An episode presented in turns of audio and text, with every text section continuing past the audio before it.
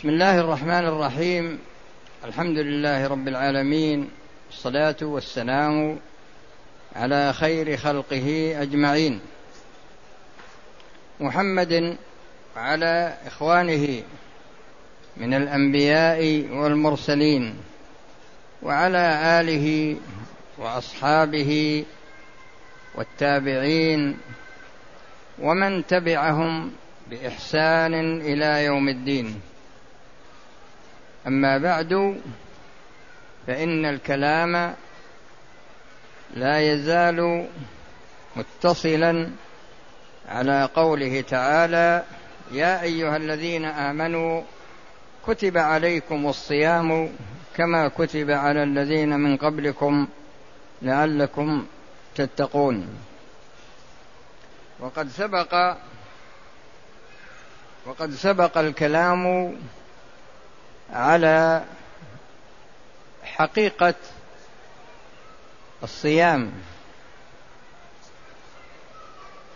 وعلى حكمه وعلى الشروط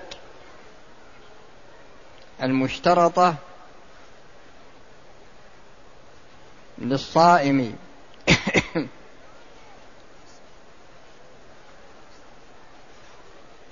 ثم ذكرت بعد ذلك الأصناف الذين يجوز لهم الفطر يعني إذا أفطروا يكونون معذورين. ثم بينت جملة من المفطرات. يعني أن الشخص عندما يستعملها فإنه يكون مفطرا. فذكرت الأكل والشرب والجماع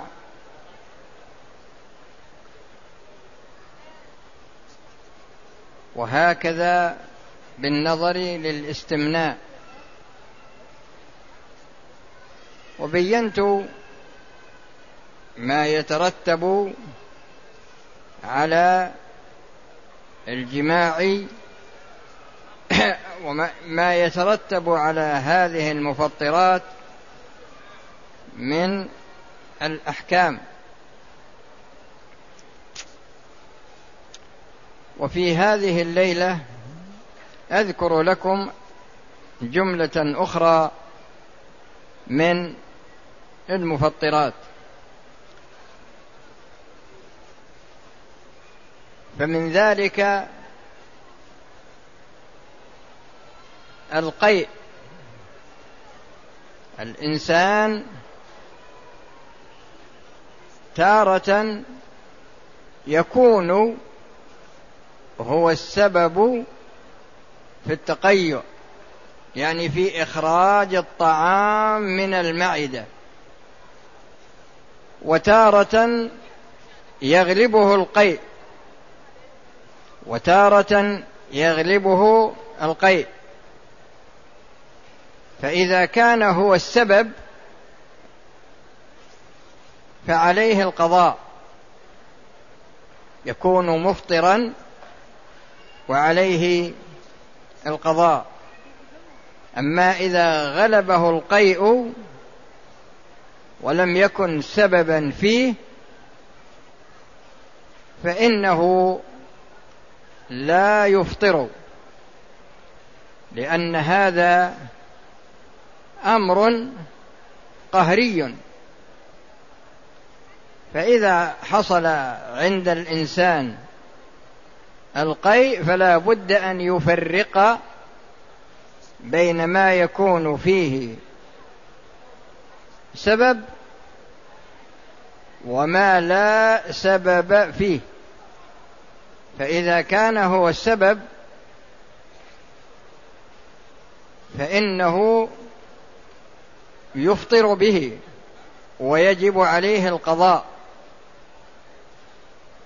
وإذا ذرعه القيء يعني غلبه فإنه لا يفطر بذلك بل يستمر في صيامه في صيام بقية يومه وصيامه صحيح. ومن الأمور التي حدثت في عصرنا الحاضر. أخذ الدم بطريق التحليل. تارة يؤخذ من الأصبع وهذا من اليسير المغتفر لأن من قواعد الشريعة أن اليسير مغتفر. وهذا على وجه الغالب. وإلا فيه أمور يسيرة ما تغتفر. لكن هذا من حيث الغالب والدم اليسير كما ذكرت كما مثلت لكم. هذا يكون من فروع هذه القاعدة. وهذه القاعدة متفرعة عن قاعدة المشقة تجلب التيسير. أما الدم الذي يؤخذ برواز ولا اثنين ولا ثلاثة مثلا فهذا إذا أخذه الإنسان في أثناء النهار فإنه يكون مفطرا فإنه يفطر بذلك لأن في بعض الأشخاص يحتاج إلى ذلك من أجل التحليل يكون مريضا ويحتاج إلى أن يؤخذ منه مقدار معين من الدم من أجل تحليله. وهو لو أخذ منه في الليل إذا أمكن فهذا متعين لكن إذا تعذر عليه لأن بعض الأطباء يقترح على على المريض يقول الأحسن أن يؤخذ منك وأنت صائم. وعلى كل حال هذا أمانة بين الطبيب وبين المريض. فإذا كانت المصلحة راجحة في أخذه نهارا جاز له ذلك ولكنه يفطر به وعليه القضاء.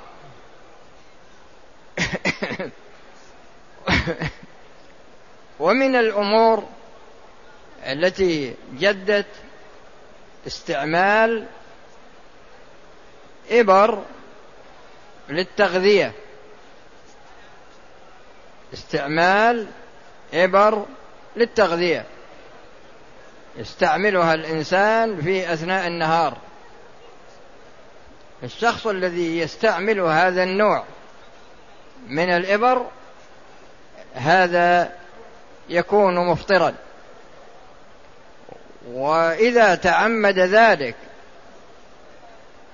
لأنه قد يكون جاهلا إذا تعمد ذلك فإنه آثم لأنه ليس فيه مبرر إذا كان إنه مريض لا يستطيع الصيام فعليه أن يفطر. يأكل ويشرب وبعد انتهاء رمضان وعود القوة له يقضي فلا حاجة إلى أن يستعمل هذه الإبر المغذية ويعتقد في نفسه أنها لا تفطر. ففي الحقيقة أنها مفطرة. ومن الأمور التي جدت استعمال آه، يعني الاستنشاق استنشاق شيء في الفم في, في الأنف أو استعماله مثلا للحلق بحيث إنه ينزل إلى الجوف فإذا استعمله مع الأنف أو استعمله مع الحلق فإنه يكون مفطرا. وهذا يقع كثيرا. إذا كان فيه مادة ماء أو أو أو مادة غير الماء. أما لو كان مجرد هواء ليس فيه مادة وليس فيه ماء فإنه في هذه الحال لا يكون مفطرا. ومن الأمور أيضا التي ينبه عليها أن بعض الناس إذا كان يتوضأ فإنه يبالغ في الاستنشاق وإذا أو يبالغ في المضمضة وعند وفي حالة مبالغته في المضمضة أو مبالغته في الاستنشاق ينزل ماء مع الحلق. وإذا نزل ماء مع الحلق نتيجة آه، الاستنشاق نتيجة المبالغة في الاستنشاق أو نتيجة المبالغة في المضمضة فإنه يفطر بذلك. فإنه يفطر بذلك. فعلى الإنسان أن يتنبه لهذه الأمور فإنها مهمة. هذه بعض بعض الأشياء التي تفسد الصوم وعلى الإنسان أن يقضي أسأل الله سبحانه وتعالى أن يوفقني وإياكم لما يحبه ويرضاه من القول والعمل. إنه ولي ذلك والقادر عليه. والآن إذا للإجابة على الأسئلة.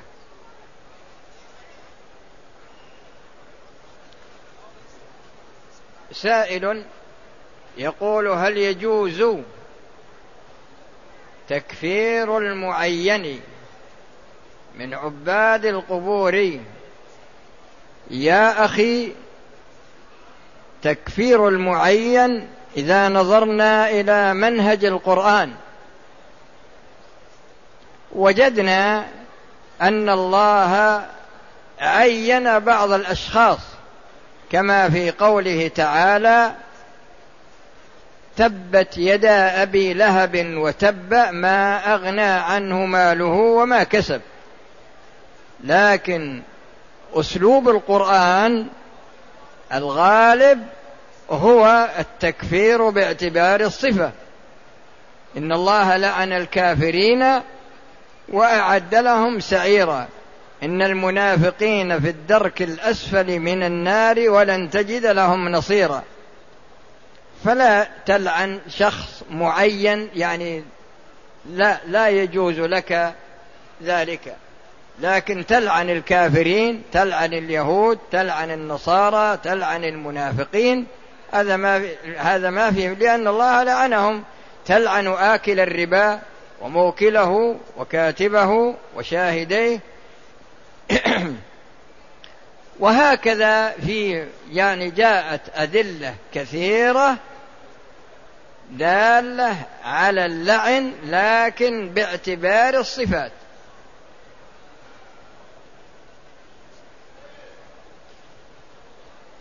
هل يجوز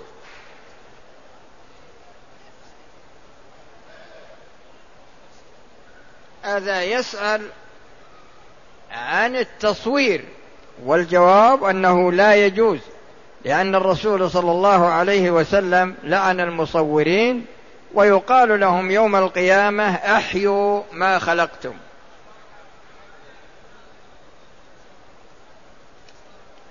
وزع الأوراق هذه عليهم علشان اللي عنده جواب اللي بيكتب. السلام ورحمة الله. اصبر اصبر اصبر هل يجوز للمحرم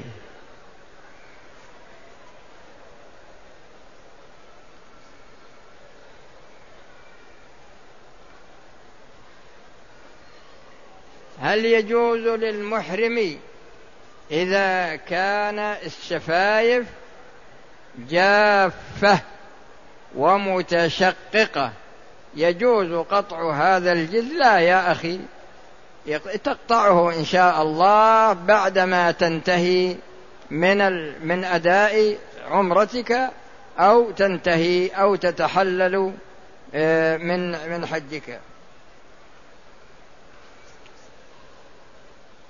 وهذا يسأل هل يجوز للحائض قراءة القرآن وتصفحه من الدسوس؟ يعني تبي تجعل في يديها إدسوس وتمسك المصحف وتقرأ. لا لا يجوز للحائض أن تقرأ القرآن لا من المصحف ولا عن ظهر قلب.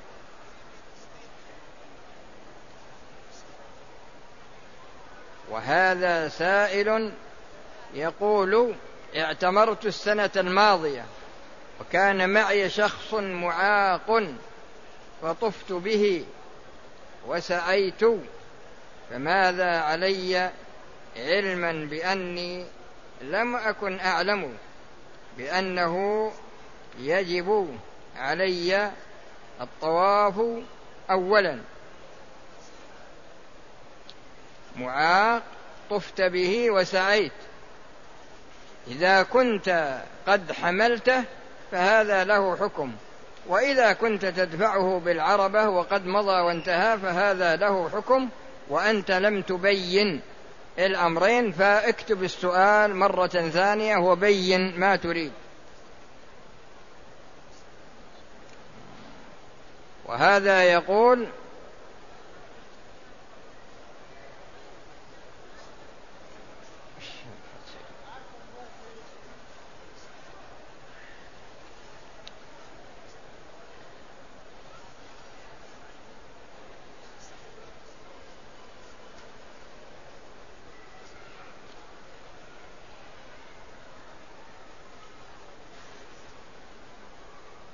هل يجوز تأخير إخراج زكاة الأرض حتى يتم بيعها؟ إذا تم الحول فإنك تقدر قيمتها وتخرج الزكاة يعني ربع العشر من القيمة ولا تؤخرها إلى البيع لأن الزكاة واجبة على الفور. هل استعمال النجافة و... ها؟ ها؟ أنا ذكرت لكم قبل قليل ذكرت لكم قبل قليل إذا استعمله وهو مشتمل على ماء أو مادة فإنه إذا وصل إلى الحلق فإنه يفطر أما إذا كان مجرد هوى فإنه لا يفطر وكل واحد في ذمة نفسه.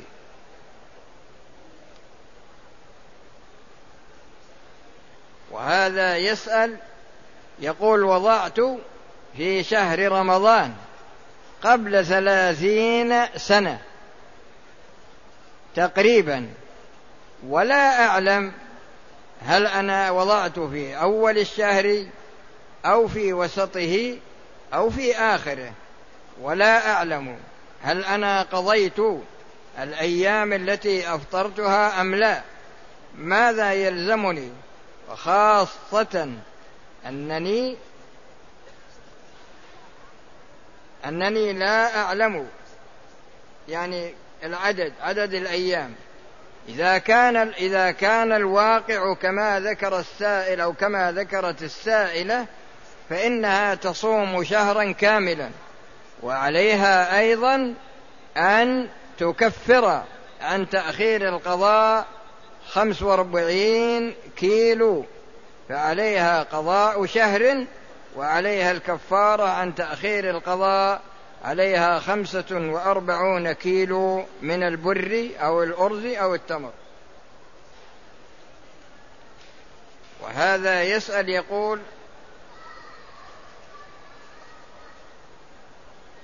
بعض العلماء تجوز كل عمرة أخرى للقادمين من خارج المملكة عن طريق الإحرام بمسجد التنعيم ما رأيكم؟ الإنسان عندما يريد عندما يأتي ويحرم من الميقات الذي مر عليه بعمرة فإذا انتهى من هذه العمرة وأراد أن يأخذ عمرة أخرى فإنه يخرج إلى الحل. التنعيم أو عرفة المهم أنه يخرج خارج الحرم ويحرم بعمرة.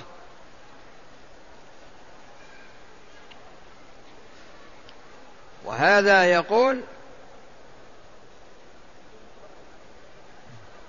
بعض الأسئلة يعني صيد خاطر. لأن هذا يسأل يقول هل يعذر عباد القبور بالجهل أم هم كفار؟ العبادة حق من حقوق الله جل وعلا وعبادة المخلوق للمخلوق شرك أكبر. عبادة المخلوق عندما يأتون إلى صاحب القبر ويطلبون منه جلب النفع أو دفع الضر أو ما إلى ذلك من الأمور فإن فإن فإن هذا شرك أكبر.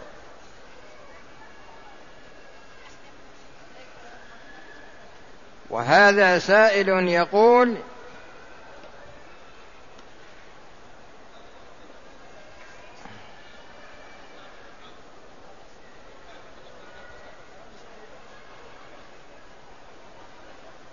هذا سؤال ملقوف هذا ما هو؟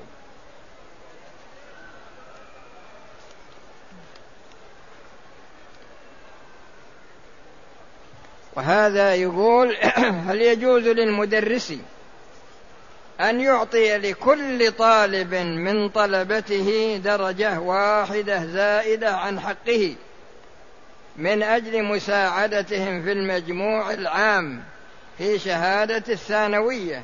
لأن الطلاب يصرون على ذلك ويقولون إنه من الإحسان. المدرس يعطي الطلاب زيادة على حقهم في الدرجات من أجل أن يرفع مستواه هو. يعني طلابه يأخذون درجات عالية. فإذا كانت الدرجات التي أخذوها كافية يعني هي قدر استحقاقهم فلا تزدهم. وهذا يقول هل يجوز للمعتمر أن يؤدي عمرة لوالده المتوفى؟ نعم. بعدما ينتهي من عمرته يخرج إلى الحل ويحرم بعمرة لوالده. هل يجوز أن يحرم الإنسان من التنعيم وإذا كان لا يجوز من أي مكان يجوز. كما ذكرت لكم قبل قليل من دخل مكة محرما بالعمرة ثم انتهى منها وأراد أن يأتي بعمرة أخرى يخرج إلى التنعيم أو إلى عرفة أو إلى أي جهة من الجهات لكن خارج الحرم. وهذا سائل يقول وش هذا؟ ملقوف هذا.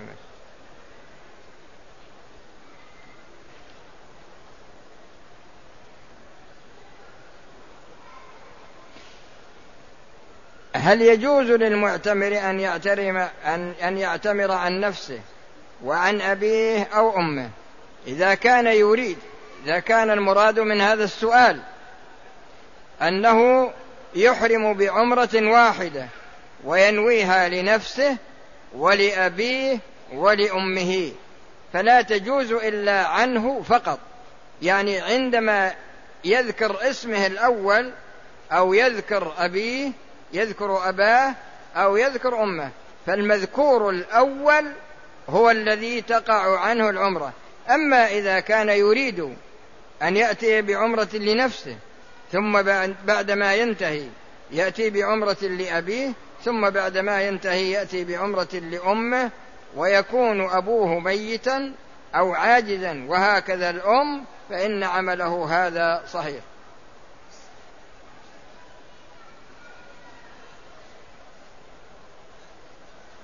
لدي والله ما شاء الله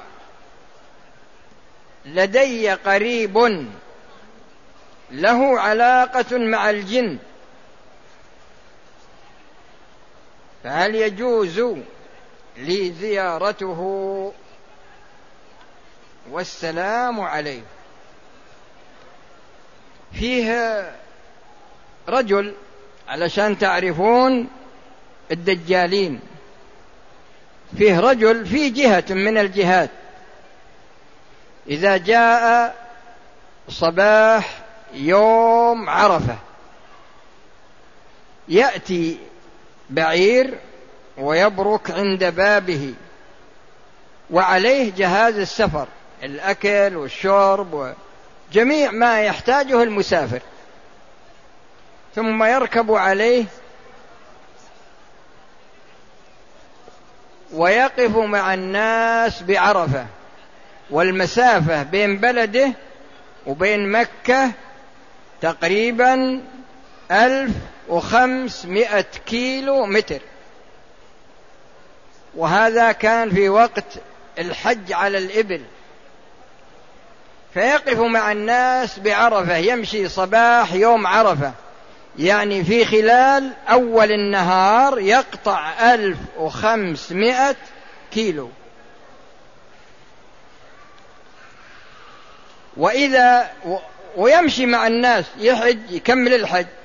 في اليوم الثالث عشر في نهاية اليوم الثالث عشر بعدما يرمي الجمار يبيت في بلده ليلة أربعة عشر. يعني آخر النهار.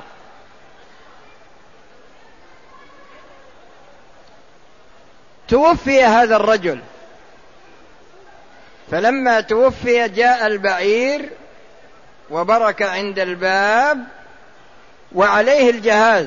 ابنه ابن الرجل هذا كان يظن أن هذا كرامة لأبيه. أن الله أكرمه بهذه الكرامة فركب على البعير. ولما كان في منتصف الطريق برك عند مسجد. مسجد مخطوط يعني مسجد عادي. ما هو مبني؟ فالتفت إليه وكلمه كأنه رجل. فقال أبوك كان يسجد لي في هذا المكان.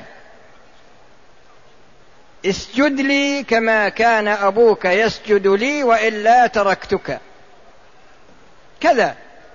لأن جني البعير هذا لأنهم يتكيفون. يعني منهم نوع يتكيف يصير حيه يصير حمار يصير بعير يصير كبش.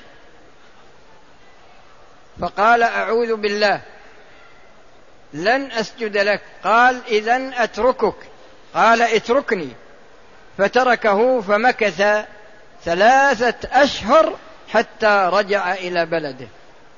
لكن الله حفظه فغرضي أنا من هذا أن الإشخاص الذين لهم علاقة في الجن يعبدونهم من دون الله.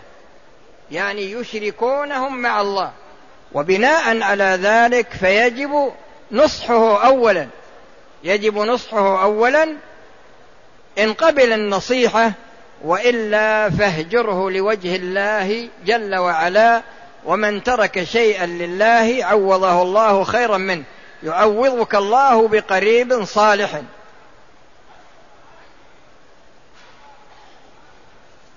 بعض الناس سبحان الله يغتر وبعدين يمكن يصير عليه ملابس يعني مقبولة ويسوي نفسه وعمامة يسوي نفسه يعني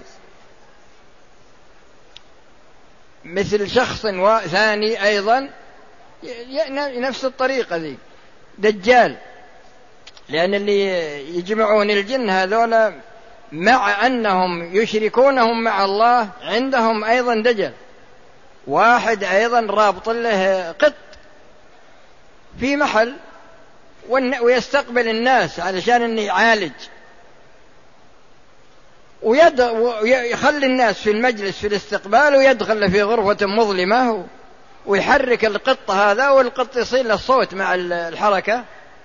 فيخرج إليهم ويقول إن نزل عليه الوحي إنك أنت يا فلان فيك مرض كذا وأنت يا فلان فيك مرض كذا وأنت. فالواجب الابتعاد عن هؤلاء جملة وتفصيلا. وهذا يقول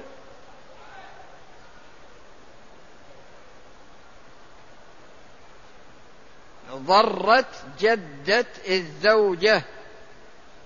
أم أمها هل تكون محرما لزوج هذه المرأة لزوج هذه المرأة. يا أخي إذا كان رجل عنده زوجتان وتزوجت أنت بنت إحدى الزوجتين فأنت محرم لأم زوجتك. أما زوجة الرجل الثانية فليست لك علاقة فيها. وهذا يقول ما الحكم يا فضيلة الشيخ إذا كان الشخص يتوضأ وبلع شيئا من الماء وهو كيف ما يدري؟ يعني ناسي؟ إذا كان ناسيا فلا فليس عليه شيء. أما إذا ابتلع كما ذكرت لكم إذا إذا بالغ في الاستنشاق. الرسول صلى الله عليه وسلم قال وبالغ في الاستنشاق إلا أن تكون صائما. إذا بالغ ونزل شيء فإنه يقضي.